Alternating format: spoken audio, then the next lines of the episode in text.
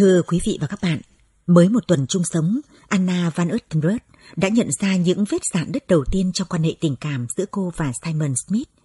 Anh thật thô thiển khi tìm cách thiến những con cừu nhỏ. Anh đã thẳng tay chĩa súng vào đầu con mèo và kết liễu nó khi ngúng quẩy không chịu ăn. Không những thế, Simon còn vung tay đấm Anna ngã rúi rụi khi cô để chiếc máy kéo rơi xuống khe sâu. Nhưng Anna đâu phải là người phụ nữ bình thường, dễ khuất phục. Trước những thô lỗ cục cằn của Simon, Anna cũng phải tìm cách chống trả để tự vệ. Cô ngày càng trở nên mạnh mẽ và quyết liệt hơn bao giờ hết.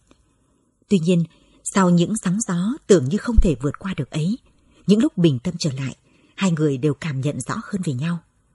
Simon luôn dành hết tình cảm của mình vào đất đai. Anh yêu Anna nhưng lại không xem trọng cô. Anh luôn cho rằng Anna là một kẻ ăn bám yếu mềm. Nhưng hoàn toàn không phải như vậy. Cô là một phụ nữ dám nghĩ, dám làm, thông minh và quyết đoán. Còn về phía Anna, nhiều lúc cô nghĩ rằng Simon bây giờ không còn yêu cô nữa. Anh luôn tìm cách mắng nhiếc, thậm chí còn đánh mắng cô. Nhưng khi Anna nhìn anh làm những công việc nặng nhọc một cách say xưa thì cô hiểu bản chất con người anh không phải như vậy. Chỉ vì cuộc sống nơi đây quá khắc nghiệt nên anh đã không làm chủ được hành động và tình cảm của mình. Liệu rằng cuộc sống thiếu thốn ấy có giúp Anna và Simon nhanh chóng vượt qua để hiểu nhau hay không? Bây giờ qua giọng đọc của nghệ sĩ ưu tú Việt Hùng, mời quý vị và các bạn nghe tiếp tiểu thuyết Tình yêu trở lại của nhà văn Anh Mark Winden qua bản dịch của Tạ Thu Hà.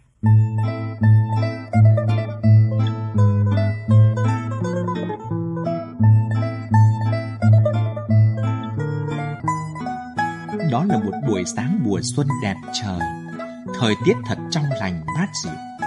Lòng Anna tràn ngập hy vọng Trong lúc lái xe tới trang trại nhà bông Test. Nhưng khi đến nơi thì cô thực sự sửng sốt trước quang cảnh nơi đây. Có rất nhiều xe tải nối đuôi nhau thành một hàng dài, Chạy qua dưới cái cổng được trang hoàng cờ hoa rực rỡ. Trong sân kê đầy những chiếc bàn gỗ trên đó bày những đồ vật đáng thương của cô Đồ gỗ thì được kê trụm lại ở giữa sân. Những người tớ gái chạy đi chạy lại giữa các dãy bàn với khay bày bánh ngọt và nước chanh nhà làm trên tay. Có tới gần 200 người đang xem xét các món đồ, khiến cho Anna cảm thấy rất xấu hổ. Dường như chính cô đang phải trình diễn trước đám đông vậy. Cô bèn lẩn vào trong bếp, ngồi sâu vào một chiếc ghế bành, nơi cô có thể nhìn ra sân qua một ô cửa sổ khá lớn. Cuối cùng, ông Fran Montes trèo lên một chiếc bàn và hét to, đề nghị mọi người trật tự. Tất cả mọi người chúng ta đều biết mình có mặt ở đây hôm nay để làm gì. Nên tôi sẽ không làm phí thời gian của các bạn. Chúng ta hãy bắt đầu cuộc bán đấu giá nha. Các bạn nên nhớ, chúng tôi không bán các thứ này để lấy tiền mà đổi lấy gà con. Thời hạn giao gà là trong vòng 4 tháng. Mọi người có đồng ý không? Một tiếng gì sầm tỏ ý tán đồng lan ra trong đám đông. Ông gật đầu. Được, vậy thì chúng ta bắt đầu nha. Ông cầm lên một chiếc chảo bằng đồng rất đẹp mà bà ngoại đã cho mẹ cô. Rồi mẹ cô lại cho cô ngày cô đi lấy chồng. Tạo vật đẹp tuyệt này chắc chắn được đúc bởi những người châu Phi cổ xưa từ hơn 100 năm trước. Nếu không phải vậy, thì tôi cứ đi đầu xuống đất. Ông nói, khiến trong đám đông lại bật lên vài tiếng cười. Ai trả giá trước nào? Một giọng đàn bà the thé vang lên. Một trăm con gà một ngày tuổi sẽ giao vào đầu tháng 11. Fran cười lớn. Tốt thôi, nhưng mà nó đáng giá hơn thế kia. Bà Henrietta. Cuộc bán đấu giá trở nên sôi nổi hơn. 300, 400, cuối cùng là 550 con gà con một ngày tuổi sẽ giao vào ngày mùng 1 tháng 10.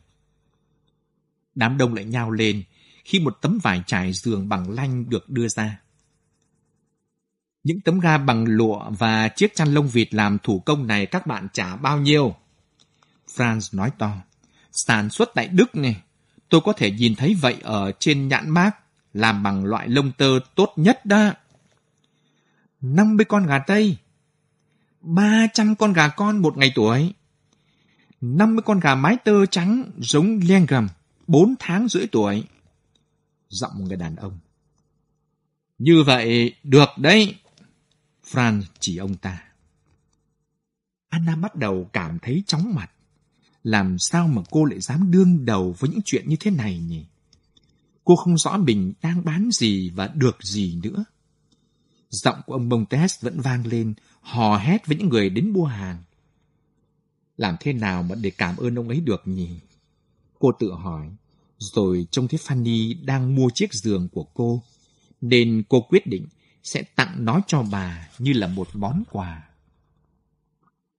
Rồi lồng ấp, rồi chuồng gà, củi, lưới sắt, trứng gà, đã thụ tinh, gà tây, ngỗng cái. Cô không mường tượng nổi. Có thể kế hoạch của cô là điên rồ chăng? Cô sẽ làm gì nếu mà chúng chết? Khi đồ trang sức của Anna được đưa ra, cô lấy tay bịt chặt hai tay lại. Cô không thể không nhớ đến ngày sinh nhật lần thứ 18 của mình khi cha mẹ tặng cô một trái tim bằng vàng để cô lồng ảnh. Kia là chiếc nhẫn của cô, một viên ngọc lục bảo nạm vào bạch kim, một viên kim cương thô mà chú Acker đã tìm thấy ở phía tây nam châu Phi, gắn sơ sài vào một chiếc dây chuyền to bằng vàng. Hết rồi. Thế là hết tất cả rồi. Nhưng đó là sự lựa chọn của cô kia mà. Rồi cuộc bán đấu giá cũng đến hồi kết thúc. Mọi người lục tục kéo nhau ra về. Cô nghe tiếng bà Fanny gọi tên mình. Sao vậy? Trông cô có vẻ ốm yếu quá. Người đàn bà lẩm bẩm vẻ thương hại khi Anna bước ra sân. Nào, vui lên đi, mọi việc diễn ra rất tốt đẹp. Hai trăm con gà Tây, hai cái lồng ấp, một lô chuồng gà loại tốt, năm trăm con gà mái tơ một tháng tuổi, vài tá ngỗng. Và xem nào, bao nhiêu con gà con một ngày tuổi nhỉ? Bà gọi chồng. Bao nhiêu con gà con một ngày tuổi hả Fran? Một nghìn con trả dần trong vòng bốn tháng. Franz quay lại phía Anna. Đấy, cô thấy chưa? Ôi, cảm ơn Chúa. Ôi Franz lại đây nhanh lên nào. Cô gái tội nghiệp ngất mất rồi. Những người nông dân kiên trì mặc cả. Hầu như không có ngày nào trôi qua mà không có một rổ gà được mang tới. Chẳng bao lâu, những chiếc chuồng gà bằng gỗ ván đã dài kín một sườn đồi. Anna bắt đầu làm việc từ 5 giờ mỗi sáng và lụi cụ cho tới tận nửa đêm.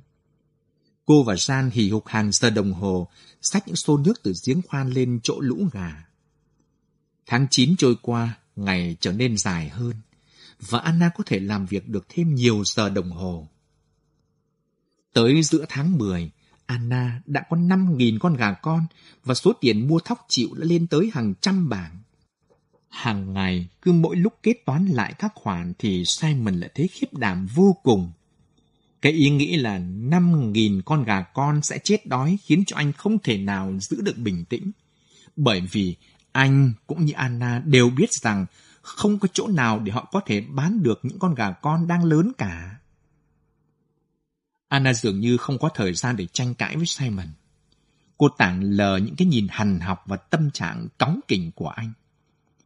Vài tháng trôi qua, số gà con giờ đã tăng lên tới 4.000 khiến cho Anna đôi lúc tưởng chừng như thất vọng, vì không có chỗ để nhốt chúng. Đã hơn một lần, cô buộc phải nhốt chúng vào trong gian phòng để thực phẩm dự trữ, cho tới khi những dãy chuồng mới được dựng lên. Lồng ấp thường xuyên đầy phè, khiến những con gà con luôn bị nở trước thời hạn. Nhưng vào thời gian này trong năm thì điều đó không mấy nguy hiểm. Chỉ có mưa là vẫn không thấy đâu. Một hôm, những đám mây dày và nặng lừng lững cuộn tới từ phía đông bắc đen kịt, hứa hẹn một trận mưa rất to. Nhưng cuối cùng chỉ là một cơn mưa phùn bay bay không đủ thấm ướt hết những sườn đồi, như thể muốn trêu tức trái tim đang nặng chịu lo âu của những người nông dân. Rồi đám mây lững thững trôi dạt về phía Cape Town, Stellenbosch và Worcester nơi mà những cơn mưa đã biến mặt đất thành một vũng bùn khổng lồ, ngập tới tận bụng cừu. Còn ở hạt lang ban khô hạn này, những con sông bắt đầu cạn trơ đáy, những bể nước bị vơi đi gần hết và còn bị nhiễm mặn. Từng bầy cừu gầy gò đi lang thang khắp thảo nguyên tìm cỏ. Nông dân trong vùng thất vọng hoàn toàn. Họ đã lường tới sự thất bại của vụ mùa năm nay. Ôi thật là chó chết, giờ thì đã quá muộn rồi. Simon phàn nàn với Anna trong bữa điểm tâm buổi sáng. Anna biết rất rõ điều đó bởi vì ngày hôm qua cô cũng đã đi ra cánh đồng, trông thấy những chồi non mọc lên thưa thớt và dài rác đến nỗi khi nhìn lướt trên các triền đồi chỉ thấy toàn một màu nâu xỉn hơi mờ sắc xanh. Thôi thì đành năm nay chẳng bón phân bón phiếc gì nữa vậy. Chắc là các khoản nợ cứ để đấy cái đã. Anh buồn bã nói. Bây giờ mà có mưa đi nữa thì cũng đã quá muộn rồi. Nơi này thật đáng nguyền rủa, đáng ghét quá. Đến bao giờ thì ông trời mới cho mình thoát khỏi nơi này cái chứ? Em biết, em biết mà. Cô nói nhẹ nhàng, trong lòng nhói lên một niềm thương cảm đối với người đàn ông mà cô đã lấy làm chồng. Em không biết được đâu, làm sao mà em hiểu nổi thế nào là làm việc đến sụn cả lưng năm này qua năm khác, cố sức để biến nơi đây thành một trang trại tử tế. Em không tưởng tượng được cuộc sống ở vùng cực nam này đâu. Ôi công việc nhọc nhằn này, cái rét cắt da cắt thịt này, và lúc nào cũng phải lo lắng về trang trại nữa chứ. Cứ có đồng xu chết tiệt nào là lại phải để dành để mua phân bón. Anh đã nói đến hàng ngàn lần rằng nơi này cần có nước ngọt và phân bón. Do đó, anh đã phải làm việc đến gãy cả cổ để có tiền mua phân, nhưng mà trời thì vẫn không mưa. Tại sao kia chứ? Năm nay thậm chí còn tệ hơn cả năm ngoái. Anh vùi đầu vào hai bàn tay và gục xuống bàn. Trời, trời trừng phạt mình. Anh rền rĩ. Anh nói gì lạ vậy? Tại sao trời lại trừng phạt anh? Simon cau có ném sang cô một cái nhìn quỷ quyệt. Có thể anh đã làm điều gì sai trái chăng? Anh lẩm bẩm rồi nói tiếp như là chợt nhớ ra. À, có một lễ cầu mưa trang trại Van El. Em hãy đi cùng anh tới đó nhé. Và nhớ là ăn mặc cho tươm tất vào. Ôi chúa, em không thể bỏ mặc lũ gà được đâu. Cô cự nữ. Hôm nay có nhiều việc phải làm lắm. Em, em phải đi với anh. Anh bướng bỉnh nhắc lại. Em quá kiêu hãnh, nên không muốn quỳ gối để cầu nguyện mưa xuống có phải không? Cặp mắt xanh của anh lóe lên giận dữ và tay thì nắm chặt lại. Không phải là em kiêu hãnh đâu. Cô bắt đầu do dự. Chỉ có điều là em không tin cầu mưa lại làm cho trời mưa. Nếu mà em không tin tưởng ở Chúa Trời thì... Anh bắt đầu giận dữ. Tất nhiên là em có. Cô kêu lên. Nhưng em tin vào Chúa theo cách khác kia. Simon không còn biết xử trí ra sao nữa. Anh bèn nói. Em là vợ anh. Và nhiệm vụ của em là phải đi cùng anh tới đó. Được lắm. Cô đáp. Nếu như anh đã nói như vậy. Simon nhìn cô chăm chú và cảm thấy bực bội vô cùng. Cô giống như một cái lá cỏ mỏng manh trước ngọn gió nhẹ. Nhưng chỉ cần bị xéo nát một chút thôi, là ngay sau khi bước chân người đi qua thì nó lại bật dậy lớn hơn và khỏe hơn rất nhiều lần. Giờ đây, cô ấy đã là Anna Smith, xuyên mần thở dài. Nhưng khi vẫn còn Anna Van Uttenberg thì cô ấy dễ thương và quyến rũ hơn nhiều. Anh đứng dậy đi ra sân. Tới ngưỡng cửa, anh ném lại qua vai một lời dặn. Và nhớ là phải đặt hết tâm tưởng vào việc cầu nguyện đó nhá. Em chẳng bao giờ nghĩ tới chuyện nguồn nước khi cho làm những cái chuồng gà chết tiệt trên khắp các ngọn đồi. Mùa hè năm nào, cái giếng khoan ngoài ấy cũng cạn khô hết nước. Lúc ấy thì em tính sao hả? Mà mùa đông năm nay đã khô hạn như thế rồi, thì chắc chắn mùa hè sẽ chẳng có nước đâu. Anna như bị hụt hơi. Hai đầu gối cô run lẩy bẩy. Không thể như vậy được. Thật là điên rồ. Không có nước ư. Đây chính là điều mà cô không bao giờ ngờ tới. Bao nhiêu lần lên kế hoạch, bao nhiêu lâu tính toán. Thế nhưng cô lại quên hẳn vấn đề cốt lõi này. Vì cô nghĩ nước luôn luôn ở đó. Chưa khi nào cô được nghe tới một trang trại mà lại không có nước cả. Ít nhất thì cũng không phải ở Stellenbosch. Mường tượng tới thảm cảnh đó, Anna không thể thở nổi. Một ngày, cô dùng tới bao nhiêu xô nước nhỉ? Dường như là Gian và cô đã dành phần lớn thời gian trong ngày lê bước trên sườn đồi để xách hết xô nước này tới xô nước khác. Không có nước, cuộc đời của cô sẽ bị kết án như bao bà vợ bị trà đạp của những người nông dân nghèo khổ nhất, khốn cùng nhất ở đất mũi. Nước mắt dâng lên, làm cho hai mắt của cô cay xè. Nhưng sợ Simon quay lại sẽ trông thấy nên cô cố ghìm mình. Ngay lập tức, cô hiểu ra được toàn bộ những khó khăn mà Simon phải đương đầu. Một lần nữa, lòng cô lại nhói lên niềm thương cảm. Ôi lại Chúa, xin người, xin người hãy cho mưa xuống. Cô lẩm bẩm mà chợt nhận ra mình đã bị siêu lòng. Chính cô là người lúc trước đã phản đối kịch liệt vào làng để tham dự buổi lễ cầu mưa, mà bây giờ cũng phải thốt ra lời cầu nguyện. Chúa tha tội cho con. Cô lại lẩm bẩm. Giờ thì con đã hiểu ra vấn đề rồi. Cô đi ra ngoài và ngước mắt nhìn đau đáu lên trời. Cô trông thấy những đám mây dày và xám xịt trôi lững lờ phía tây bắc. Nhưng tất cả chỉ có thế. Rồi cô chợt nghĩ, có thể Simon chỉ dọa cô thôi chăng? Nên cô quyết định chạy tới hỏi Gian đang quét dọn phân gà ở trên sườn đồi. Gian à, Già có bao giờ nghe tới việc giếng khoang bị cạn không trong mùa hè? Gì kia hả cô chủ? Già nhìn ra từ trong chuồng gà, khuôn mặt vàng ạch, tựa miếng da khô của già căng ra, cố hiểu xem Anna đang nói gì. Cái bơm và cả giếng khoan nữa. Cháu đang nói về nguồn nước già gian ạ. Mùa hè nước có bị cạn không? Ờ, mùa hè ít nước lắm cô chủ ạ.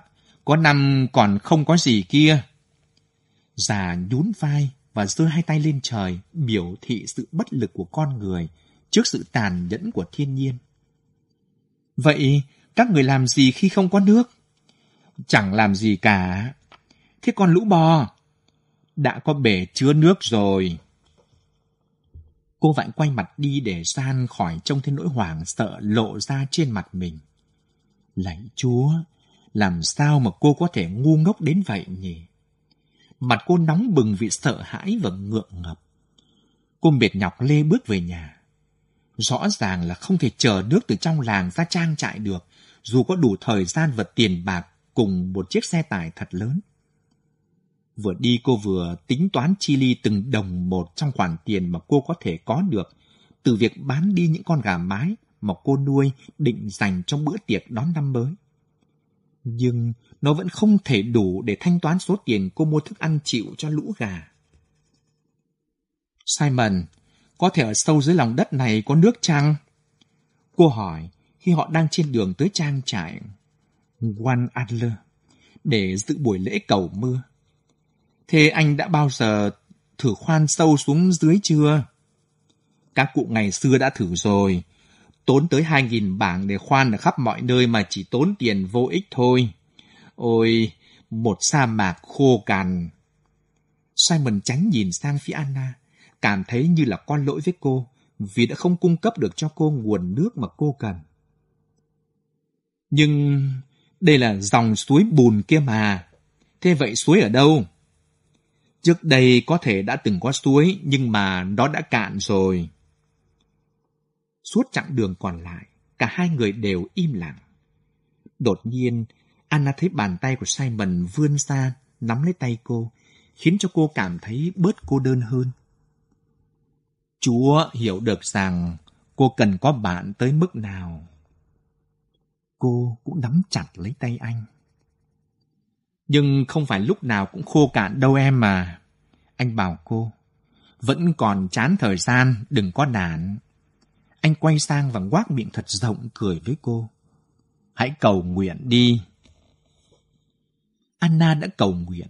Cô cầu nguyện say sưa cho tới khi những mảnh gỗ đâm xuyên qua cả lần tất len làm đau nhói hai đầu gối cô. Cho tới khi lưng cô mỏi nhừ và tai cô ù lên vì tiếng lầm rầm của đám đông cũng đang cầu nguyện xung quanh cô. Tiếng người thuyết giáo vang lên đều đều. Bài giảng đạo dường như mãi không chấm dứt, cho đến lúc Anna bắt đầu cảm thấy chóng mặt. Đó quả là một cơn ác mộng. Những con người đơn điệu quỳ gối cầu xin đến vã mồ hôi trong một căn phòng ngột ngạt. Vài ba người đàn bà vừa khóc dấm dứt trong chiếc bùi xoa, vừa van nài thượng đế gửi xuống cho họ những cơn mưa mà họ đang khắc khoải mong chờ. Gió thì vi vu ở ngoài cửa sổ. Nó như một quang cảnh từ thuở ban sơ hoàn toàn xa lạ với Anna, khiến cho cô không thể tin nổi rằng mình cũng đang có mặt ở nơi đây. Thậm chí cả cái bụng căng tròn, đôi bàn tay thô nháp đỏ ửng, mái tóc bờm sơm và bộ váy bầu mặc thừa của mẹ cũng là điều thật khó tin. Anna van Ottenberg bây giờ ở đâu nhỉ? Hết tất cả rồi. Lẽ ra giờ này cô đang có mặt ở Thụy Sĩ, đang học nhạc. Giấu mặt vào khăn tay, cô bật khóc, nhưng chẳng một ai để ý tới điều đó, bởi vì tất cả bọn họ cũng đều đang khóc lóc cầu mưa. Lúc quay về thì thời tiết lại càng ác nghiệt. Những đám mây khi trước giờ đã bay đi đâu? Bầu trời trong vắt như pha lê, xanh thăm thẳm và nóng hơn bao giờ hết. Đêm hôm đó Anna mơ thấy nước, nước chảy róc rách, chảy tràn trề, dâng lên ngập khắp mọi nơi, đổ xuống như thác lũ, cuộn lên từng đợt sóng cồn trên những sườn đồi. Cô tỉnh dậy vì nghe thấy tiếng gió rít trong ống khói và tiếng mưa đập vào mái tôn. Cô nhảy khỏi giường chạy ào ra mở cửa sổ. Nhưng chỉ thấy những ngôi sao tỏa sáng lấp lánh.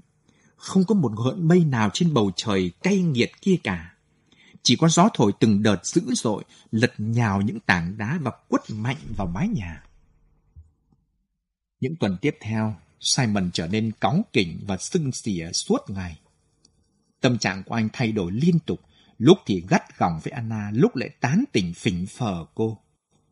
Anh than phiền vì tiếng gà gáy dâm gian mỗi sớm. Anh ca thán vì mùi phân gà mỗi lúc gió từ phía tây nam thổi về. Và cuối cùng là cằn nhằn về lũ gà tây mà anh bảo là cứ mổ chảy cả ra lũ cừu. Nhưng trên hết, anh gắt um lên vì số tiền mua chịu thức ăn cho gà, mua gỗ và lưới sắt làm chuồng ngày một tăng dần. Simon đã đánh mất hoàn toàn ảo tưởng về Anna bởi vì dưới cái vẻ bề ngoài mềm mại dịu hiền ấy lại ẩn chứa một ý chí bằng thép khiến cho anh vừa khó chịu vừa sợ hãi. Anh cho rằng cô luôn muốn đánh bại anh. Về phần mình, Anna có rất ít thời gian để lo lắng cho Simon. Với 8.000 con gà con đang lớn và 2.000 con sắp được đưa tới thì cô có rất nhiều việc phải làm. Cô chăm sóc chúng từng ly từng tí, thiết kế cho chúng từng loại chuồng thích hợp với từng độ tuổi. Cô bảo Simon lấy phân gà để bổ sung cho đất thì anh nổi sung. Nhưng mà khi đã bình tĩnh trở lại thì anh thấy điều đó cũng là có lý. Anh bảo Gian chôn chỗ phân đó xuống dưới thửa ruộng mà anh tính sẽ trồng cỏ linh lăng. Lúc này mùa gặt đã bắt đầu.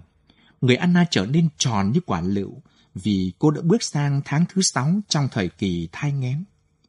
Cô thấy mình rất khỏe khoắn, hai má đỏ hồng hào, cặp mắt sáng long lanh và tóc thì dài và óng mượt hơn bao giờ hết. Tay chân cô chắc khỏe như thời thanh niên, những chỗ đau biến mất, triệu chứng ngén cũng vậy. Hầu như cô không nhận thấy rằng mình đang mang thai, trừ những lúc nhìn thấy hình ảnh của mình trong gương. Từ sáng sớm cho tới nửa đêm là những công việc nhọc nhằn. Chỉ cần một chút dỗi dãi thôi là cô lại ngồi tính toán những khoản lợi nhuận từ việc bán trứng và gà trống non sẽ có trong tương lai.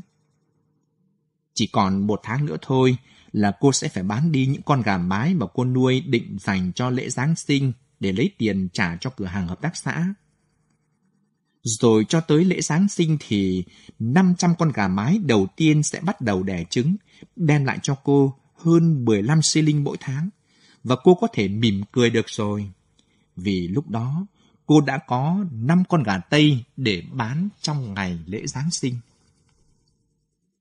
Ngày lại ngày, trời mỗi lúc một nóng hơn. Gà con vẫn được kìn kìn mang tới. Những người nông dân đã trả thừa cho cô hay sao ấy? Khiana nhìn lên suốt dọc sườn đồi, cô trông thấy không phải 200 mà có tới 2.000 chuồng gà ken dày ở đó. Cô mường tượng tới những dãy chuồng gà lớn hơn, quy củ hơn, được làm bằng sắt, dãy nọ sắp cạnh dãy kia lên tới hàng nghìn. Đây cũng là lúc đứa trẻ đang lớn lên từng ngày. Cô hình dung ra con gái của mình, cô sẽ đặt tên cho nó là Kitty, một bản sao y đúc của cô, nhưng với mái tóc đỏ rực chạy tung tăng sau cô khắp các sườn đồi. Đôi khi cô ngừng tay lại và nói chuyện với nó, nhưng rồi cô lại nhớ ra rằng nó vẫn chưa chào đời. Đứa trẻ là niềm vui duy nhất an ủi cô trước viễn cảnh thiếu nước trong mùa hè. Bởi vì các giếng khoan giờ cũng đã chảy ít nước hơn so với tháng trước. Sáng sáng, đứng trong san kiên trì hứng từng xô nước xách lên cho lũ gà, lòng cô lại nhói đau. Cô lẩm bẩm, lạy Chúa, xin người hãy mang nước tới cho chúng con và nhanh lên. Thời gian trôi đi, Anna bắt đầu thay đổi cách nhìn của cô với Simon. Bởi vì càng ngày cô càng hiểu rõ hơn nỗi thống khổ của anh, hiểu rõ hơn về cuộc đấu tranh gai gắt của anh đối với thiên nhiên khắc nghiệt. Tới giữa tháng 11, thời gian của vụ gặt, mọi người đều nhận thấy rõ rằng đây là một vụ mùa thảm hại, có thu hoạch cũng chẳng đáng là bao. Do vậy, Simon quyết định sẽ không thuê thợ gặt nữa. 5 giờ sáng ngày 20 tháng 11, anh bắt đầu khởi hành tới thửa ruộng đầu tiên. Từ hôm đó, anh tự mình gặt hết thửa ruộng này tới thửa ruộng khác, bắt đầu là từ ngoài rồi vào tới giữa. Ở đây luôn có những chú thỏ rừng ẩn náu sau đám lúa mì chưa gặt. Và khi bị phát hiện ra, chúng băng bình lao ra ngoài. Simon dùng súng cao su bắn chúng, rồi hàng ngày hai vợ chồng ăn tối với những món thỏ hầm, thỏ quay và pate thỏ. Chẳng mấy chốc, những thửa ruộng chỉ còn trơ lại gốc giả. Tới giữa tháng 12 thì Simon đã gặt xong. Anh sai sang chất bao tải lên xe và lái tới cối xay gió ở Malmesbury. Khi trở về anh lao luôn vào bếp, tóm tay Anna, kéo cô lại gần và áp đầu vào ngực cô như là một đứa trẻ nhỏ.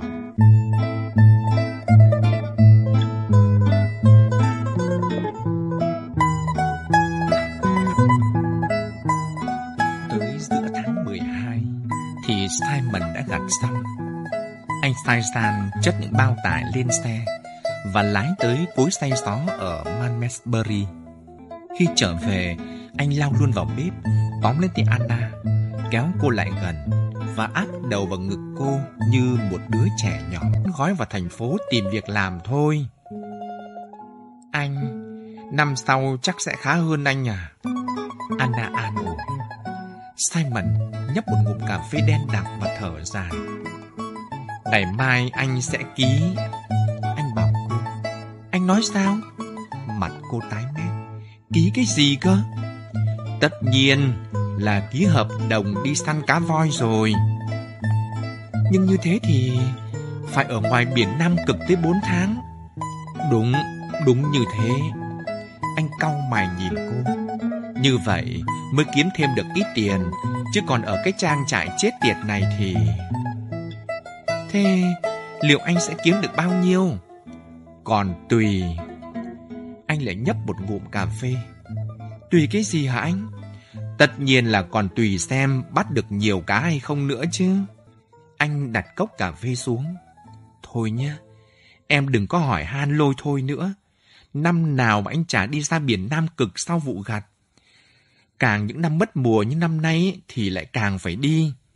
Em thấy đấy, anh không còn sự lựa chọn nào nữa. Anh cần tiền để trả nợ. Đã thế, em còn bày đặt ra cái trò gà qué nữa. Em... Anh à, em sẽ trả khoản nợ của em, anh không phải lo. Cô đáp trả. Anh không thể đi được, em sắp sinh rồi mà. Điều gì sẽ xảy ra nếu em cần sự trợ giúp của anh mà lại không có anh ở bên? Simon cười khẩy. Em mà cần giúp đỡ à? Rồi anh cau có bước ra khỏi bếp, lái xe vào làng cho tới nửa đêm mới quay về trong tình trạng say khướt. Hai ngày sau khi Simon đi khỏi, giếng khoan bắt đầu cạn dần. Dòng nước chảy ra bắt đầu nhỏ giọt. Sau bốn giờ đồng hồ chờ đợi, họ mới hứng đủ nước cho một phần tư số gà, khiến Anna hết sức lo ngại. Hãy lấy nước từ những phi nước ngọt ấy. Cô nói với San bằng một giọng hách dịch. Nhưng mà thưa cô, Gian phản đối yếu ớt. Gian, hãy lấy nước cho gà đi, không thì chúng chết khát đấy. Từ lâu, Gian đã trở thành một người nô lệ hết sức trung thành của Anna. Nhưng lần này già thấy không thể nào tuân được mệnh lệnh này. Vì đó là tất cả số nước mà họ có thể dùng cho người và bò, cho tới khi có mưa vào mùa đông năm sau. Mùa hè thường rất hiếm mưa, mà nếu có mưa thì cũng chẳng đáng kể gì. Anna quay về nhà trong tâm trạng nặng nề. Lạy Chúa, cô thì thầm. Ôi, con lạy Chúa, con phải làm gì bây giờ? Khắp người cô run lẩy bẩy. Cô đi ra đập nước để xem xét, mặc dù cô thừa biết rằng nếu uống cái thứ nước lờ lợ mặn mòi đó thì lũ gà mái sẽ không thể đẻ trứng được. Đã thế, lũ khỉ đầu chó lại còn rủ nhau tấn công vào trang trại. Dường như biết Simon đi vắng, chúng cả gan chạy lông nhông khắp nơi giữa ban ngày, tuốt những hạt lúa mì còn sót lại và đuổi lũ cừu ra khỏi đồng cỏ của chúng. Bầy khỉ còn dẫm đạp lên thửa ruộng trồng cỏ linh lăng, phá hủy đám đậu Hà Lan và thậm chí còn giết chết cả một con gà Tây. Đêm hôm đó, khi Anna còn đang chằn chọc trên giường vì lo lắng về nguồn nước, thì cô nghe thấy chúng hú ngay ở cạnh chuồng gà. Chúng đang tìm trứng. Anna nghĩ vậy. Cô vội sò giày, với lấy khẩu súng của Simon và chạy ra sườn đồi bắn vu vơ lên trời. Sớm hôm sau, Anna lái xe tới chỗ người hàng xóm gần nhất của họ là gia đình nhà Stahan. Sống cách họ tới ngót 10 dặm để hỏi thăm xem họ ngăn lũ khỉ quấy rối bằng cách nào. Chúng tôi không bao giờ gặp rắc rối với lũ khỉ đầu chó ấy cả. Chúng không mò tới tận đây.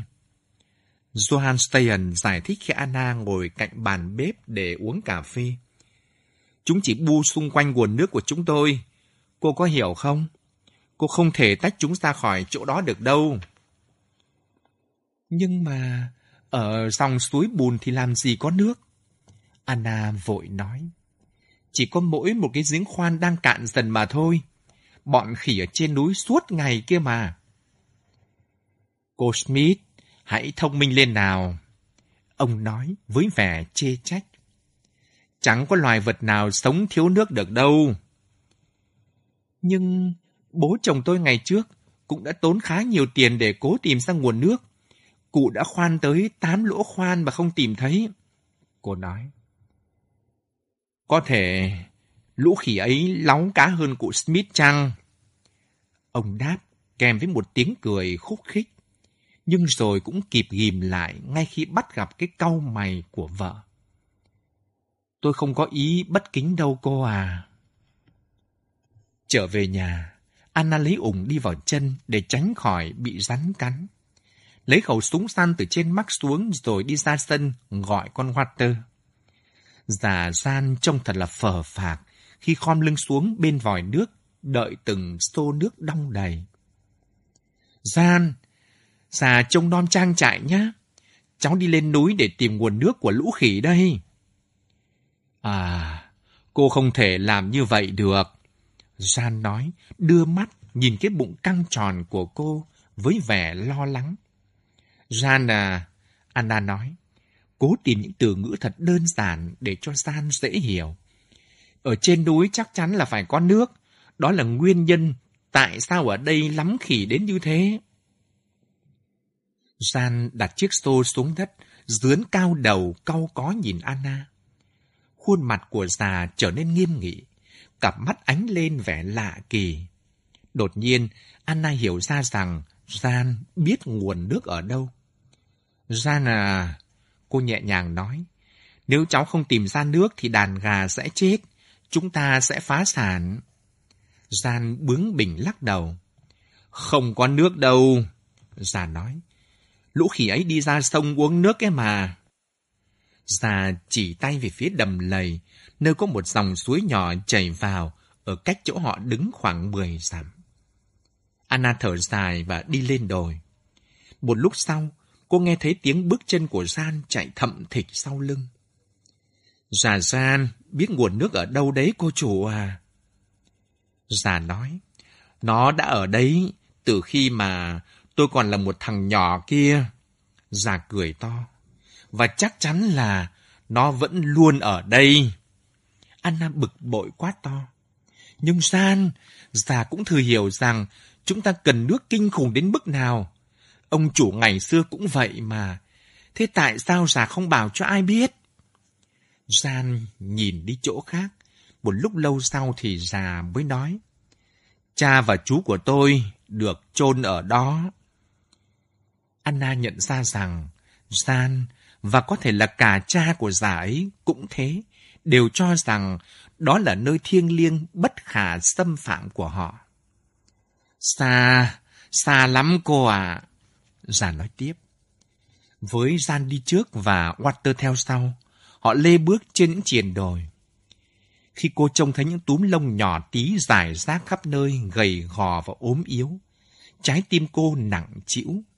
Cuối cùng, họ cũng tới một sườn dốc hoang vu chưa từng được khai khẩn, với những bụi rậm và cỏ dại mọc lút đầu, dày đặc và quấn quýt. Anna phải chịu đựng sức nặng của đứa trẻ chưa sinh khi cô bắt đầu trèo lên núi. Chẳng mấy chốc, những bụi cây trở nên rậm rịt hơn và đầy gai, khiến con đường dường như không thể đi xuyên qua được. Những bụi cây mâm xôi cứ níu lấy váy của Anna, và có lúc cô còn trông thấy cả một con rắn bang bành nữa. Lâu lắm rồi già gian không tới đây, nhưng mà chắc là nó không còn xa nữa đâu. Già lẩm bẩm. Anna cũng cảm thấy vô cùng mệt mỏi. Cô ngồi xuống một tảng đá mòn và bảo Gian. Đi tìm đi Gian, cháu ngồi đây nghỉ một lát. Gian leo lên cao hơn, để Anna ngồi lại một mình lắng nghe tiếng chim hót, tiếng dế kêu, tiếng côn trùng kêu di rỉ và tiếng gió thổi rì rào. Cô tưởng tượng xa cả tiếng nước chảy róc rách. Dường như giấc mơ của cô đang biến thành sự thực ngay dưới chân cô. Cô đã có thể nghe thấy rõ mười mươi, chứ không phải là tưởng tượng nữa. Cô đứng dậy và len người qua một bụi cây rậm rạp. Mặt đất bỗng trơn trượt dưới chân. Anna ngã xuống một con dốc đầy rêu. Chợt, trong óc cô nảy ra ý nghĩ là mình phải bằng mọi cách để bảo vệ Ketty.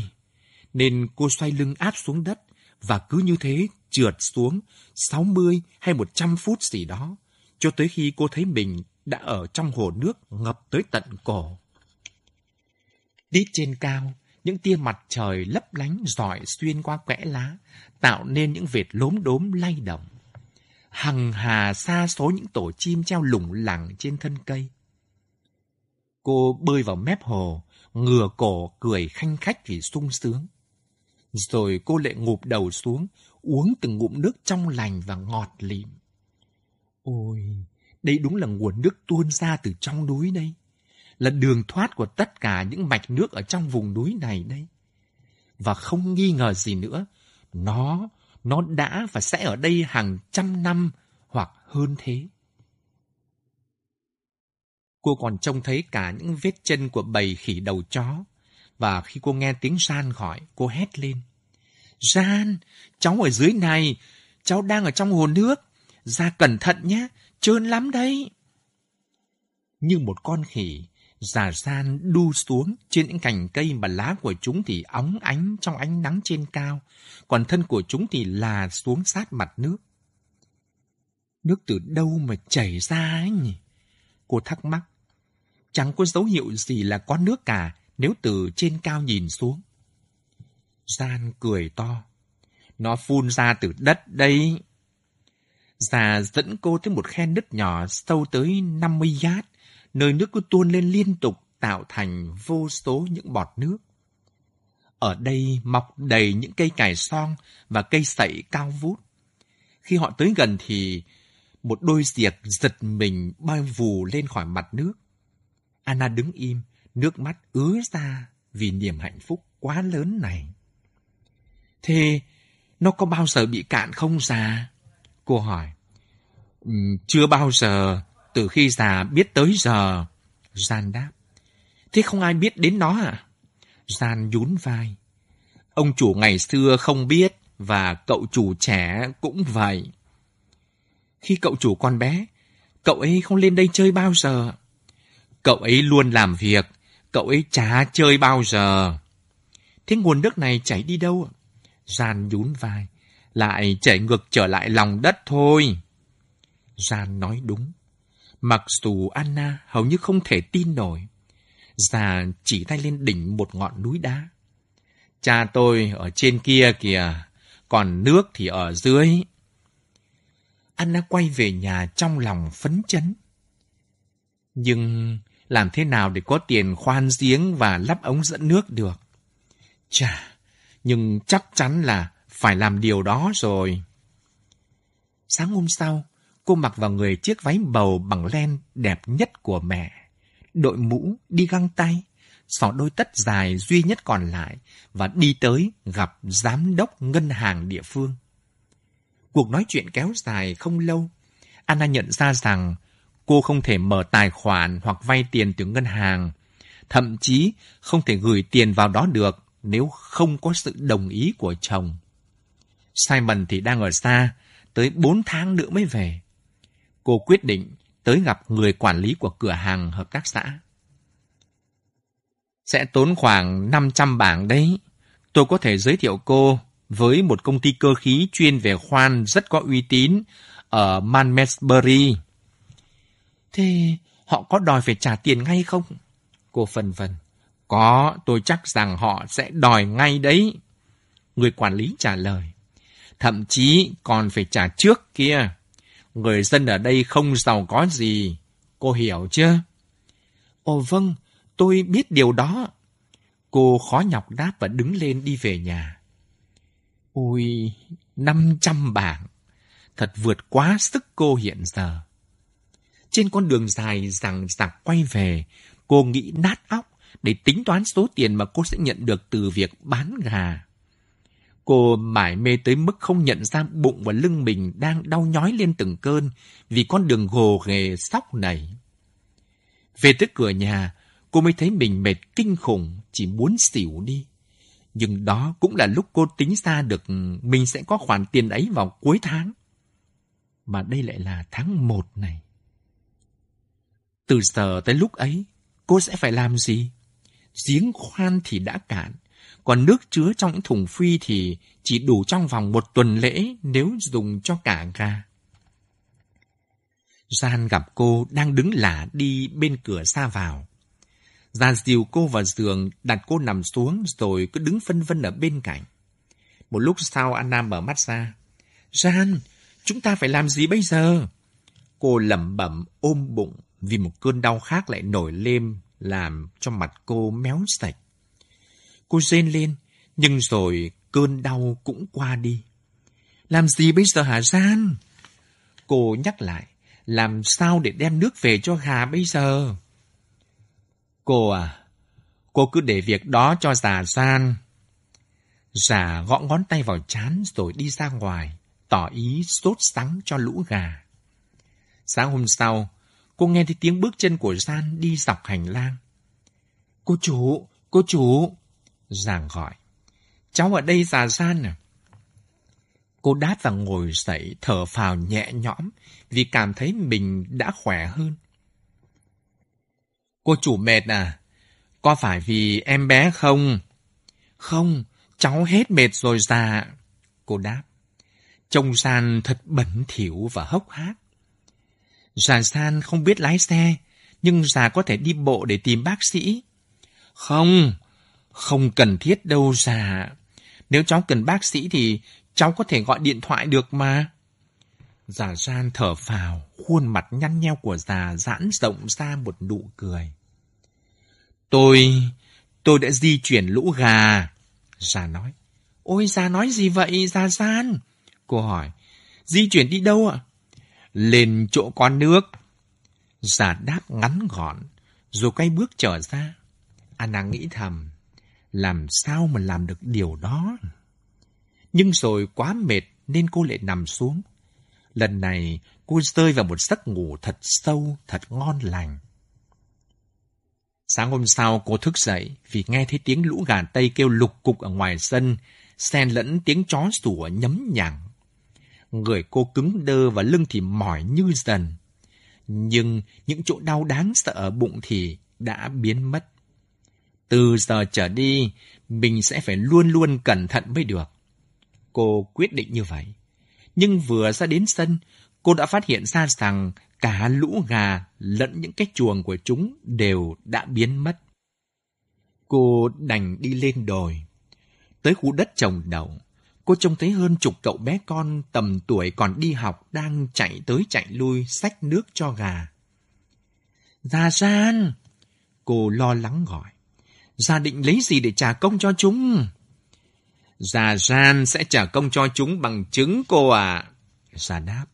Trứng ha? Cô nhìn San nghi ngờ. Rồi chợt nhớ đến 500 con gà mái đầu tiên mà cô nhận được trong cuộc bán đấu giá. Cô reo lên. Ôi, chúng đẻ rồi sao? Những quả trứng nhỏ thôi là lầm bầm, nhưng đã được đóng sẵn thành ba hộp để mang ra cửa hàng hợp tác xã rồi. Miệng cô há ra vì kinh ngạc. Cháu, cháu sẽ chở chúng vào làng. Cô reo lên vì vui sướng. Ôi, Gia San tuyệt quá! Vào ngày 20 tháng 12, Anna đã bán những con gà trống non đầu tiên. Vì lúc này, ngày lễ Giáng sinh đã cận kề, nên cô bán chúng với một giá khá hời, thừa để thanh toán số tiền mua chịu thức ăn. Vài lần một ngày, Anna hí hửng tờ cuốn sổ mà cô đã nắn nót viết bên ngoài bìa bằng chữ lợi nhuận dự toán ra và xem xét những con số ở trong đó. Cô không thể tìm ra một sai sót dù nhỏ nào cả, và cô có thể yên tâm hy vọng rằng trung bình một con gà mái sẽ đẻ bốn quả trứng một tuần. Mỗi tháng, cô sẽ có một khoản lợi nhuận là 250 bảng. Một con số khổng lồ có thể dùng để tái đầu tư sản xuất. Tuy nhiên, thời tiết lại thật là nóng nực một mùa hè khó chịu đối với tất cả mọi người dân ở đất mũi này, đặc biệt là đối với Anna. Cô phải làm việc cật lực ngoài đồng suốt ngày với một khối lượng tới hơn 30 cân anh vướng víu ở trước bụng. Tháng 12 trôi qua, Anna bắt đầu thấy nhớ nhà khủng khiếp. Hàng năm vào lễ Giáng sinh, ở trang trại Fontainebleau không khí thật là vui vẻ. Những chiếc mũ Noel đuôi dài vắt vẻo, những chiếc bàn khổng lồ chất đầy thức ăn, những thùng rượu vang nhà làm đầy ấm áp. Mọi người trong gia đình, bạn bè và cả những người làm thuê tụ tập hát hò cho tới tận nửa đêm. Nhớ tới những cậu bé con đã giúp già san di chuyển đàn gà. Anna nảy ra ý định mời chúng tới ăn trưa. Từ tờ mờ sáng ngày lễ Giáng sinh, Anna đã thấy không phải là mấy chục mà là hàng trăm đứa trẻ đi vẩn vơ suốt dọc con đường trong trang trại.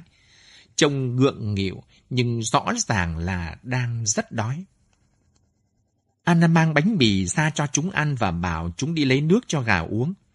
Trong khi đó, già san thì mổ và quay thịt một con cừu và mấy con gà tây.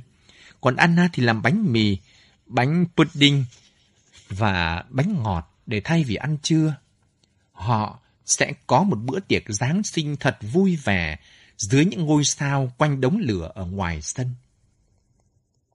Tới giữa tháng 1, Anna mang thai đã được 8 tháng rưỡi. Cô rất bối rối vì trong khi cô đang nóng lòng muốn chút bỏ gánh nặng và được ôm ấp bé Kitty trong tay, thì cô lại rất sợ phải đối mặt với một giây phút ấy, bởi vì cô không có ai để trông cậy, ngoài một bà đỡ ở trong làng, bà Ensbernich, mà mọi người thường gọi là Angie. Mỗi tuần một lần, Anna lái xe vào làng để gặp bác sĩ. Ông này gõ gõ lên bụng cô vài cái, nghe ngóng cẩn thận rồi chấn an cô rằng không có gì đáng lo về đứa bé sắp chào đời cả. Angie thì ngược lại. Nhìn vào vòng bụng cứ ngày một lớn dần của cô và lo lắng bảo rằng cô đang mang một cái bầu quá lớn và nó sẽ gây khó khăn cho cô trong lúc sinh nở. Anna không hiểu lắm những gì mà bà ta nói, nhưng hàng đêm cô thường tỉnh giấc, nằm trên giường và càng lo lắng bao nhiêu, cô lại càng bị chuột rút nhiều bấy nhiêu. Chẳng bao lâu, cô không còn ngồi được nữa mà chỉ có thể đứng hoặc là nằm. Lúc này, cô nhớ mẹ hơn bao giờ hết, trong khi nỗi thất vọng về Simon cứ ngày một tăng dần. Không bao giờ cô có thể tha thứ cho anh vì đã bỏ cô lại một mình chính vào lúc mà cô cần anh nhất. Cô cũng rất lo lắng khi phải bỏ lũ gà lại cho mình san chăm nom. Vì chỉ có Chúa mới biết già sẽ say sưa tới mức nào khi mà cô không để mắt đến. Việc đi tới chỗ lũ gà để chăm nom chúng giờ đã trở nên vô cùng khó khăn. Mỗi khi lên tới đó, cô lại nhìn về phía chân trời với nỗi khiếp sợ. Cô biết rằng có bao nguy hiểm đang rình rập ở quanh đây. Nào linh miêu, nào khỉ đầu chó, nào bệnh tật. Nhưng trên hết là nỗi lo về lửa. Bởi không có mưa, những sườn núi phủ đầy bụi bậm chỉ trực cháy bùng lên khi có một tàn lửa rơi vào. Lũ gà thì lại ở quá gần đó. Nhưng mà làm sao cô có thể di chuyển được chúng? Jan dành phần lớn thời gian của già để trèo lên những bậc thang đẽo thô và sườn dốc đầy đá sỏi. Gánh một cây xào dài bằng gỗ với mỗi xô nước đầy tràn lủng lẳng ở một đầu xào. Bây giờ mà có một trận mưa lớn thì tuyệt quá nhỉ. Cô sốt sắng nói với những người dân trong làng. Họ gật đầu đáp lại. Chúng tôi chưa thấy một năm nào lại kinh khủng như năm nay. Cô tự hứa sẽ dùng những khoản lợi nhuận đầu tiên vào việc khoan giếng và đặt đường ống dẫn nước từ trên núi xuống.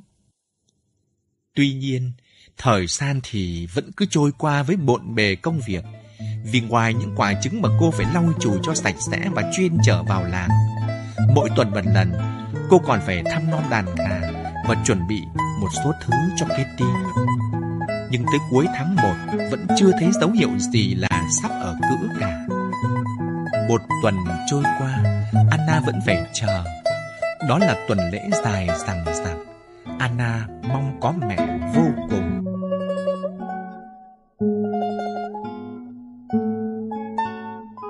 Anna lấy can đảm gọi điện thoại về nhà thì được biết mẹ cô đang ở Thụy Sĩ điều trị bệnh đau tim và viêm phổi. Thế là chẳng có người thân nào có thể ở bên cạnh giúp Anna vượt cạn. Sinh đứa con này, cô gần như mất toàn bộ sức lực.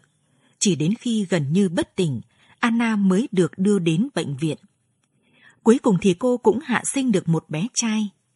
Mười ngày nằm trong bệnh viện chờ hồi sức là khoảng thời gian Anna vô cùng nóng ruột. Một đám cháy lớn đã xảy ra và việc đàn gà trong trang trại bị ảnh hưởng là điều không thể tránh khỏi. Chỉ có một mình già Jan thì không thể làm gì để cứu được đàn gà. Tuy nhiên khi trở lại trang trại, Anna đã vô cùng sừng sốt khi biết già Jan đã kịp lùa lũ gà xuống thung lũng an toàn, tránh được sự phá sản cho cô chủ. Ngay lập tức, Anna đã quay trở lại công việc chăm sóc đàn gà một cách chăm chỉ để kiếm tiền khoan giếng và không quên viết thư thăm hỏi sức khỏe của mẹ. Bây giờ qua giọng đọc nghệ sĩ ưu tú Việt Hùng, mời các bạn nghe những trang tiếp tiểu thuyết Tình yêu trở lại của nhà văn Anh Max Windell qua bản dịch của Tạ Thu Hà.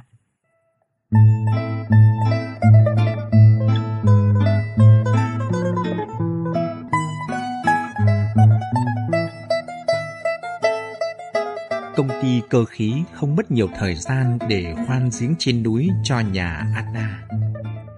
Ở độ sâu 300 phút, họ đã chạm tới tầng nước ngầm mà họ miêu tả là mạch nước duy nhất họ gặp ở trong vùng này. Dòng nước phun lên với tốc độ 20.000 gallon một giờ. Ngày trôi qua trong một chuỗi công việc bất tận. Anna sống, ngủ, ăn và chăm sóc đàn gà. Hàng ngày có rất nhiều trứng cần được sắp xếp, phân loại và lau sạch bằng rẻ. Anna dần trở nên sành sỏi trong công việc phân loại trứng.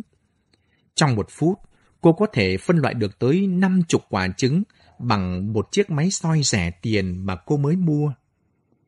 Việc lau chùi chúng tốn nhiều thời gian hơn.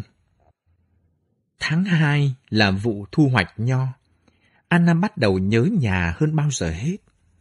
Sau nhiều ngày do dự, cuối cùng cô quyết định lái xe về trang trại Fontainebleau để hỏi xem mẹ cô đã về chưa. Khi đã hạ được quyết tâm ấy, cô thấy nhẹ cả người.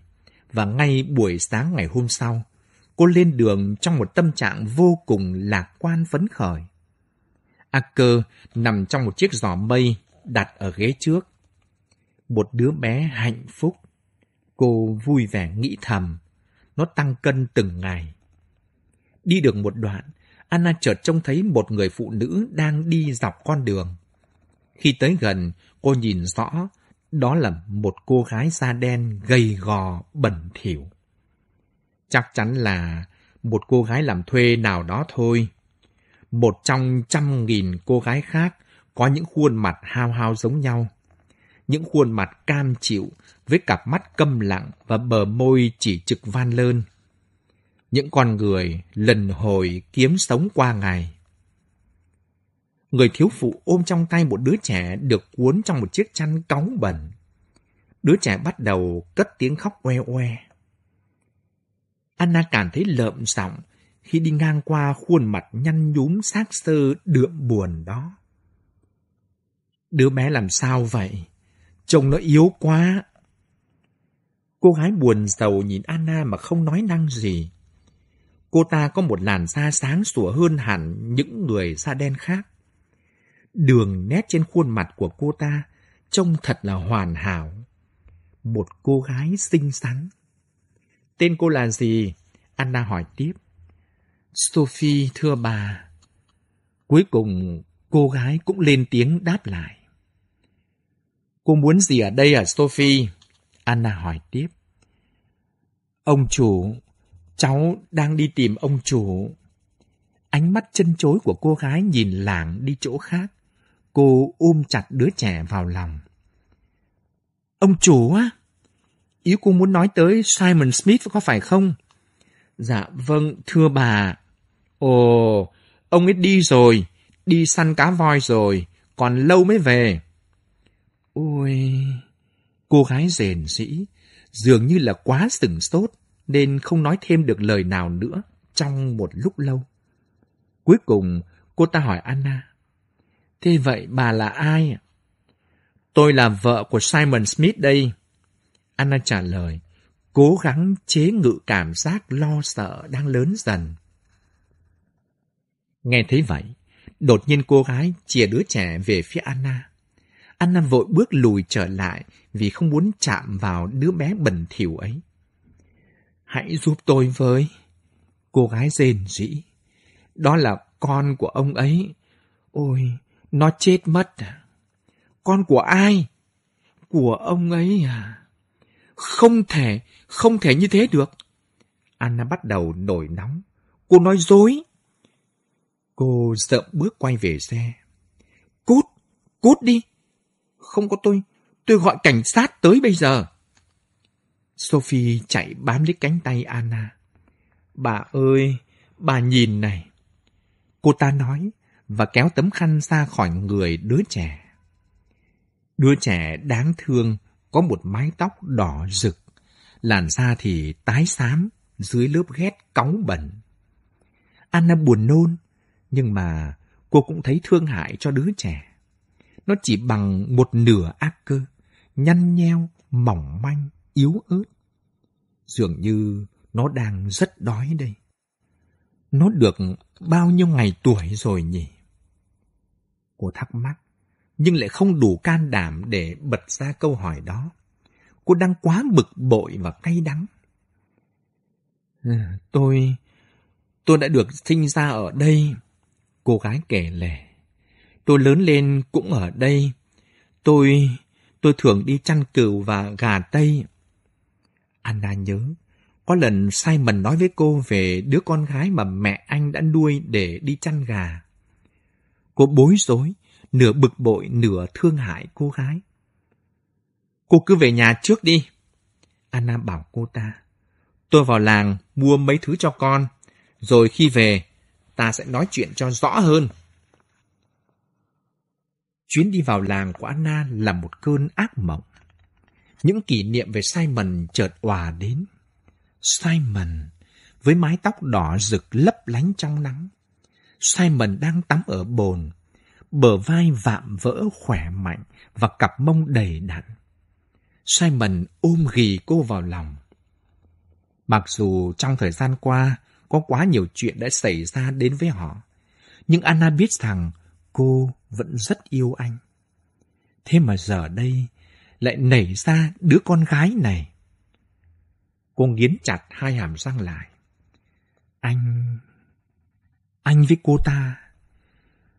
Trong khi vẫn cứ hò hẹn với cô, thì đứa trẻ ấy rất nhỏ, chắc chắn không lớn hơn ác cơ được. Có thể là trong ba tuần đau khổ, khi anh biến mất tăm trăng. Nghĩ tới đây, cô cảm thấy như là bị nghẹt thở. Sophie đã từng chung sống với Simon ư? Trong căn nhà của họ ư? Ôi, không nghi ngờ gì nữa. Cô ta thật là bẩn thỉu và có cả cháy giận nữa là chắc. Anna ngứa gian khắp cả người. Đồ, đồ con hoang chó chết nhỉ? Cô lẩm bẩm. Mong cho anh ta chết chìm ngoài biển đi. Mong cho anh ta chết đói, chết rét đi, chết từ từ và đau đớn. Mặt cô mờ đi vì lệ. Cô quên ngoặt tay lái ở chỗ rẽ và đâm thầm vào cây cột ở cổng trang trại. Cô phanh gấp, đưa tay gạt nước mắt và ngó nhìn ra ngoài cửa xe. Cây cột vẫn đứng vững, nhưng đầu xe thì đã bị mót một miếng khá to. Ở trong làng tuy mua sắm thứ này thứ khác, nhưng đầu óc của Anna thì vẫn chỉ nghĩ đến chuyện của Simon và Sophie thôi. Cô không hiểu mọi người trong làng có biết chuyện này hay là không. Và liệu cô phải trả cho Sophie bao nhiêu tiền để cô ta cuốn xéo đi cùng với đứa bé đỏ hòn ấy? Đó chính là một giải pháp hay. Anna tự nhủ như vậy, trên đường lái xe về trang trại. Đứa con gái nào mà chả cần tiền, cô sẽ trả thật hậu để được thoát khỏi cái gánh nặng này. Nhưng khi Anna về tới nhà thì chẳng thấy bóng Sophie đâu cả. Giả San cũng nói là không hề nhìn thấy cô ta. Anna thở phào nhẹ nhõm.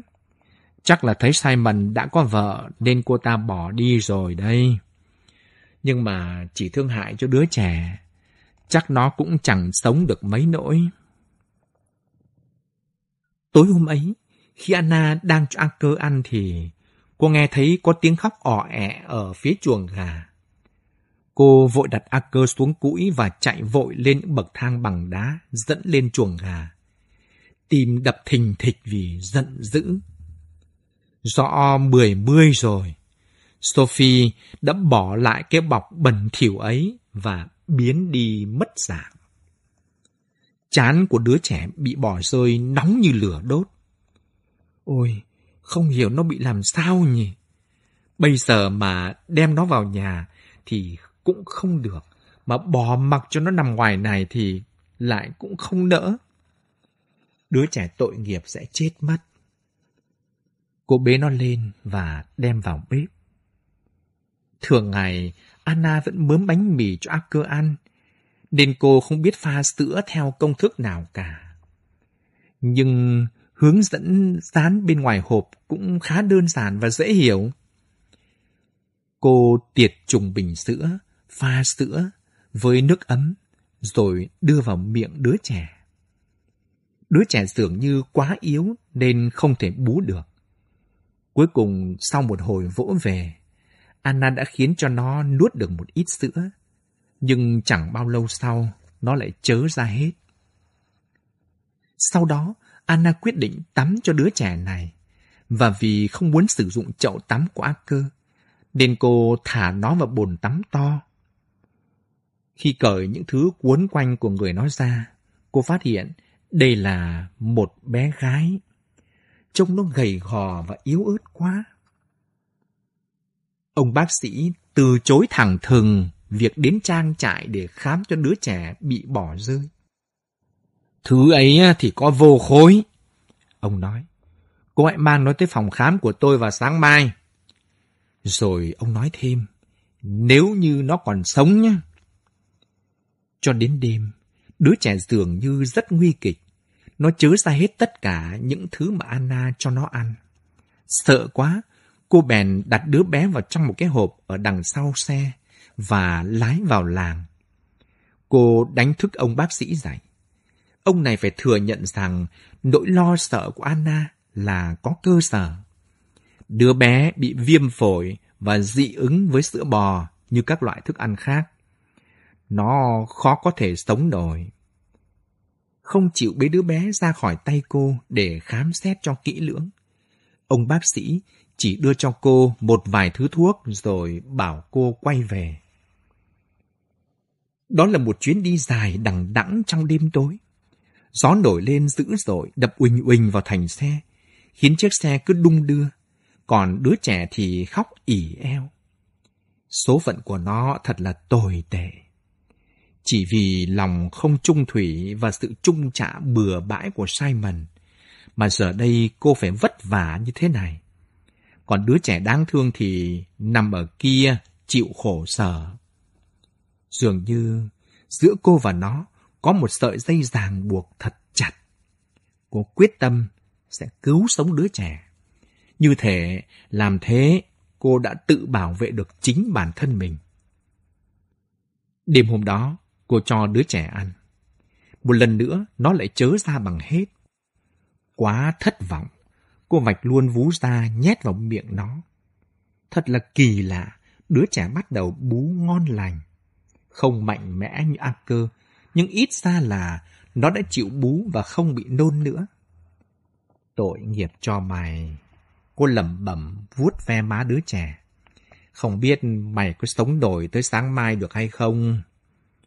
Cô buồn bã ủ ấm cho nó và đặt nó vào một cái sọt đã được lót đệm bên cạnh lò sưởi. Vào lúc một giờ sáng, Anna bị đánh thức bởi tiếng khóc ỉ eo của đứa trẻ.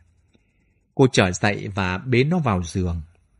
Tới sáng ngày hôm sau, đứa trẻ vẫn nằm ở bên cạnh cô, bú sữa của cô với một vẻ rất toại nguyện. Chồng nó có vẻ đã khá hơn. Suốt hai tuần lễ tiếp theo, Anna lo lắng chăm chút cho đứa bé. Đứa trẻ tội nghiệp vật vã giành lấy sự sống cho mình. Anna bắt đầu thấy gắn bó và yêu quý nó hơn. Nó thật là gầy gò và yếu ớt. Và mặc dầu rõ ràng là nó phải được sinh trước Aker tới một tháng, nhưng nó nhỏ hơn Aker rất nhiều. Từ từ, cô hồi phục được sức khỏe cho nó. Và tới cuối tháng 2 thì đứa trẻ đã qua cơn nguy hiểm. Tới lúc này, Anna mới bắt đầu lo lắng cho tương lai của đứa trẻ bị bỏ rơi. Da của nó rất trắng. Ai mà ngờ được rằng nó là một đứa trẻ lai da đen kia chứ. Khi tóc của nó mọc dài hơn, trông nó y hệt Acker, mặc dầu mắt của Acker màu xanh, còn mắt của nó lại có một chút màu nâu sẫm. Mùa thu sắp đến, Anna biết rằng đã đến lúc cô phải quyết định số phận cho đứa con của Sophie. Cũng chẳng có nhiều cách lựa chọn. Luật pháp không cho phép cô nhận một đứa trẻ lai da đen làm con nuôi và cũng không cho phép cô được nuôi nó trong nhà. Vì là người da màu nên sẽ không được ngủ cùng nhà, ăn cùng bàn và tất nhiên là không được đến trường cùng với người da trắng. Cô cũng không thể dẫn nó đi cùng với Acker vào một cửa hàng nào đó để uống, dù chỉ là một cốc nước chanh. Nhưng nếu cô nuôi nó làm người hầu thì như vậy có được không nhỉ? Hai đứa trẻ tóc đỏ cùng sống trong một ngôi nhà với hai thân phận khác nhau. Một là chủ, một là tớ à? Như vậy không ổn. Rồi sau này, việc có một đứa con, đây lại là đứa con lai trong một gia đình da trắng, sẽ là một vết nhơ dai dẳng không thể xóa đổi, sẽ luôn gặm nhấm tâm hồn cô. Và cô sẽ phải mòn đời sống một cuộc sống như mẹ của nó, thậm chí lại còn tồi tệ hơn thế nữa. Một lần nữa thì cô phải tự nhắc nhở mình rằng dù sao nó vẫn là con gái của Simon. Cô cũng không thể chút bỏ gánh nặng nhơ nhuốc này bằng cách trao đứa bé trong một gia đình nông dân nào khác ở trong vùng. Mặc dù bất kỳ ai cũng muốn nhận nó, vì đứa trẻ chắc chắn sẽ trở thành một lao động có ích ngay từ tuổi thứ sáu. Một hôm, Anna đi tới chỗ những túp lều của người da đen. Cô làng vàng quanh đó một lúc khá lâu và theo dõi những đứa trẻ con chơi đùa trong đầm lầy. Chúng thật là dẻo dai và mạnh mẽ. Khi trông thấy Anna, chúng súm lại quanh cô như một bầy ong, chìa tay xin tiền. Không, không thể đặt đứa trẻ bị bỏ rơi kia vào một hoàn cảnh như vậy được. Cuối cùng, cô quyết định sẽ đem nó tới một tu viện. Sau nhiều giờ hỏi qua điện thoại, Anna tìm được một tu viện dành cho trẻ da màu do các nữ tu sĩ trông non ở thành phố Kiếp Tao. Ngày hôm sau, trời thật lạnh và gió. Anna ủ ấm cho hai đứa trẻ và đặt chúng vào chiếc nôi để ở đằng trước xe. Cô thấy buồn, nhưng vẫn cương quyết làm vậy, vì chỉ ở đó mới đủ xa để quên đi mối nhục này. Cô cũng cảm thấy mình có lỗi vì đã chậm trễ trong việc làm giấy khai sinh cho Acker. Nhưng ai mà trách cô cho được. Dù sao thì cô cũng chỉ có một mình ở trong trang trại này thôi. Mãi cô mới tìm thấy tu viện nọ. Cô đỗ xe trong sân để a ở lại trong nôi và bế đứa bé gái đi vào cửa chính, nơi cô gặp được một số trong các nữ tu sĩ. Mẹ bể trên trông thật là khắc khổ. Sau khi đưa mắt liếc nhìn chiếc quần bằng nhung kẻ cũ kỹ và chiếc áo choàng vá víu của cô, bà dẫn cô vào trong phòng. Tôi nhặt được đứa trẻ này bị bỏ rơi ở chuồng gà nhà tôi. Anna bắt đầu một cách căng thẳng. Không ai cần nó cả. Tôi đã chăm nom nó trong suốt ba tháng, kể từ khi mẹ nó bỏ đi. Và tôi nghĩ có thể các vị... Chỗ chúng tôi cũng đã chật lắm rồi. Thậm chí còn quá chật là đằng khác. Nhưng chúng tôi không thể ngoảnh mặt làm ngơ với một đứa trẻ bị bỏ rơi được. Bà sư đáp. Rồi bà há hốc miệng kinh ngạc khi nhòm vào mặt đứa trẻ. Ôi, đứa trẻ này tóc đỏ và da trắng quá nhỉ. Bà chẳng mất nhiều thời gian để đánh giá câu chuyện của Anna. Vậy là cô không muốn nuôi đứa trẻ này lớn lên trong nhà mình ư? Bà Sơ nghiêm nghị hỏi. Không, Anna đáp nhanh. Nó sẽ tốt hơn nếu được các vị chăm sóc. Và hơn nữa, nó sẽ còn được dạy dỗ tử tế. Nào, để tôi dẫn cô đi. Bà Sơ buồn giàu. Chúng tôi đã cố hết sức mình, nhưng tu viện này chỉ được điều hành bởi lòng từ thiện mà thôi. Chúng tôi lại có quá ít người, mà con trẻ thì cần có tình thương của mẹ. Quang cảnh trong tu viện thật là buồn thảm. Lũ trẻ con ở đây không điếc thì què, và có cả những đứa bị tâm thần nữa. Những con người không hoàn thiện, không ai cần tới chúng. Phòng trẻ thì bẩn thỉu, hôi hám, bốc mùi khai thối, nôn mửa và cả mùi thuốc đẩy. Cô có thể đặt nó xuống đây. Mẹ bề trên nói và chỉ vào một cái cũi nhỏ.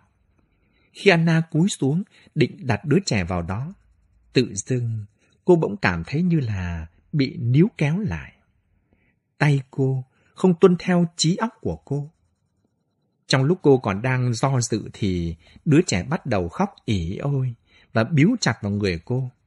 Hình như là nó cũng hiểu hay sao ấy. Cảm ơn bà. Cô nói với một vẻ cương quyết nhất mà cô có thể. Nhưng có lẽ để tôi tìm một gia đình nào đó và cho họ thì tốt hơn. Rồi cô vội vã bỏ đi. Những đêm tiếp theo là những đêm mất ngủ. Anna không tài nào tìm được cách giải quyết cho vấn đề của mình.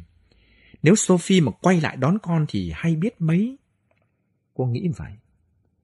Dường như đáp lại lời thỉnh cầu của cô. Một hôm vào lúc sáng sớm, cô gái kia lại đến trang trại. Trông cô ta còn bẩn thỉu vô vọng hơn cả lần trước và rõ ràng là đang say khướt. Bà ơi, tôi đến để đón con tôi. Đón con tôi mà. Cô gái lè nhè từ cửa. Tôi chẳng giữ con của cô làm gì. Anna nói không một chút do dự. Nhưng bà nó chết rồi. Cô muốn gì chứ? Bỏ con lại ở ngoài chuồng gà mà nó đang ngắc ngoài. Bây giờ cô lại đến đòi à? Cô hãy cẩn thận nhé. Cảnh sát đang truy nã cô đấy. Sophie ạ. Bỏ rơi con là một tội nặng đáng bị phạt tù. Ôi, con của tôi chết, chết rồi ư. Cô gái đổ sụp xuống ngưỡng cửa. Anna nhìn thấy Gian đang đi tới từ phía chuồng gà. Cô đã quên bẵng Gian. Chắc chắn già ấy sẽ nói ra sự thật. Anna hoảng sợ khi nghĩ tới việc phải trao trả lại đứa bé cho Sophie. Cô trốn vội vào phòng ngủ và khóa trái cửa lại. Hai đứa trẻ đã ăn no và đang ngủ ngon lành. chồng chúng giống nhau như lột. Người Anna run bắn lên một lúc lâu. Nhưng ở bên ngoài vẫn im ắng một cách lạ thường. Cuối cùng, Anna đành đi ra ngoài để xem cái gì đang diễn ra. Nhưng cô chỉ trông thấy một hình hài nhỏ xíu đi ngất ngường ở đằng xa. Gian thì đang cọ rửa chuồng gà. Cô ấy đi rồi ư? Anna cố bình tĩnh để hỏi. Vâng. Và Gian khe khẽ trả lời. Tôi đã chỉ cho cô ấy chỗ chôn đứa bé, nên cô ấy đi tới đó rồi. Già không ngẩng lên nhìn Anna, và cô có thể thoải mái thở vào nhẹ nhõm. Một kẻ đồng lõa không ngờ tới. Cô hài lòng nghĩ bụng. Sáng sớm hôm sau, Anna lái xe tới tòa thị chính ở Benvin. Dù sao thì nó cũng là con của Simon. Và nếu như không có cô thì nó đã chết từ lâu rồi. Chính cô là người đã giành giật nó trở lại với cuộc sống này. Nên cô, cô có quyền với nó chứ không phải là ai khác. Và lại, cô đã tự thuyết phục mình, chẳng có ai là có thể cho nó ăn được. Viên thư ký tạo nhiều thuận lợi cho cô. Sinh đôi à? Ông ta nói trước khi cô kịp mở miệng. Ôi cô thật là may mắn. Rồi ông ta gọi người trợ lý của mình đến và họ thì thầm với nhau một lúc ở phía trên của hai đứa trẻ. Đứa bé gái trông rất giống cô, cô à. Viên thư ký bảo Anna. Không biết nói gì, Anna chỉ gật đầu. Cuối cùng, ông ta mở tập hồ sơ ra. Ngày sinh, ngày 13 tháng 1 năm 1939. Anna không biết con gái của Sophie sinh vào lúc nào, nhưng hai đứa trẻ có kích thước tương đương nhau. Thưa cô Smith, nhẽ ra thì cô phải khai sinh cho chúng ngay sau khi trinh chứ ạ? Người thư ký cố tỏ ra nghiêm nghị. Tôi bị ốm, cô thở mạnh, mà lại chỉ có một mình ở trang trại. Chồng tôi thì đi săn cá voi ở ngoài biển. Thế à, thế thì vất vả quá nhỉ? Ông ta nói. Thế còn tên của chúng? Cô đã quên bẵng cái việc mà đặt tên cho bé gái. Con trai tôi đặt tên là Arthur Andre Smith, cô nói. Còn con gái của tôi, nghe, nghe mới lạ lẫm làm sao. Con gái tôi thì... Cuối cùng, cô cũng đã có một cái tên cho đứa con gái. Tên nó là Katie Catherine Maria Smith. Rồi những đêm bất ngủ của Simon lấp đầy hình ảnh. Ánh trăng sáng bàng bạc, bờ cát dài trắng phau, những đôi bàn tay nứt nẻ khum khum vốc đầy ngô. Thậm chí ngay cả ban ngày, lúc dõi mắt về phía chân trời tìm cá, anh cũng luôn bường tượng ra cặp mắt của Anna đang mòn mỏi ngóng chờ. Lần đầu tiên trong đời, Simon mới thấm thía được nỗi cô đơn. Tâm trạng của anh ngập tràn những cảm giác kỳ lạ. Nỗi khao khát mỗi khi trằn trọc trên chiếc giường đơn. Niềm thương cảm khi nhớ tới những mối lo sợ của Anna. Và thậm chí là cả sự ghen tuông khi anh hình dung ra cái thằng cha Pierre Hubert chó chết ấy vẫn cứ theo đuổi Anna. Chắc là nhân cơ hội anh đi vắng, nó sẽ tới rình rập quanh trang trại.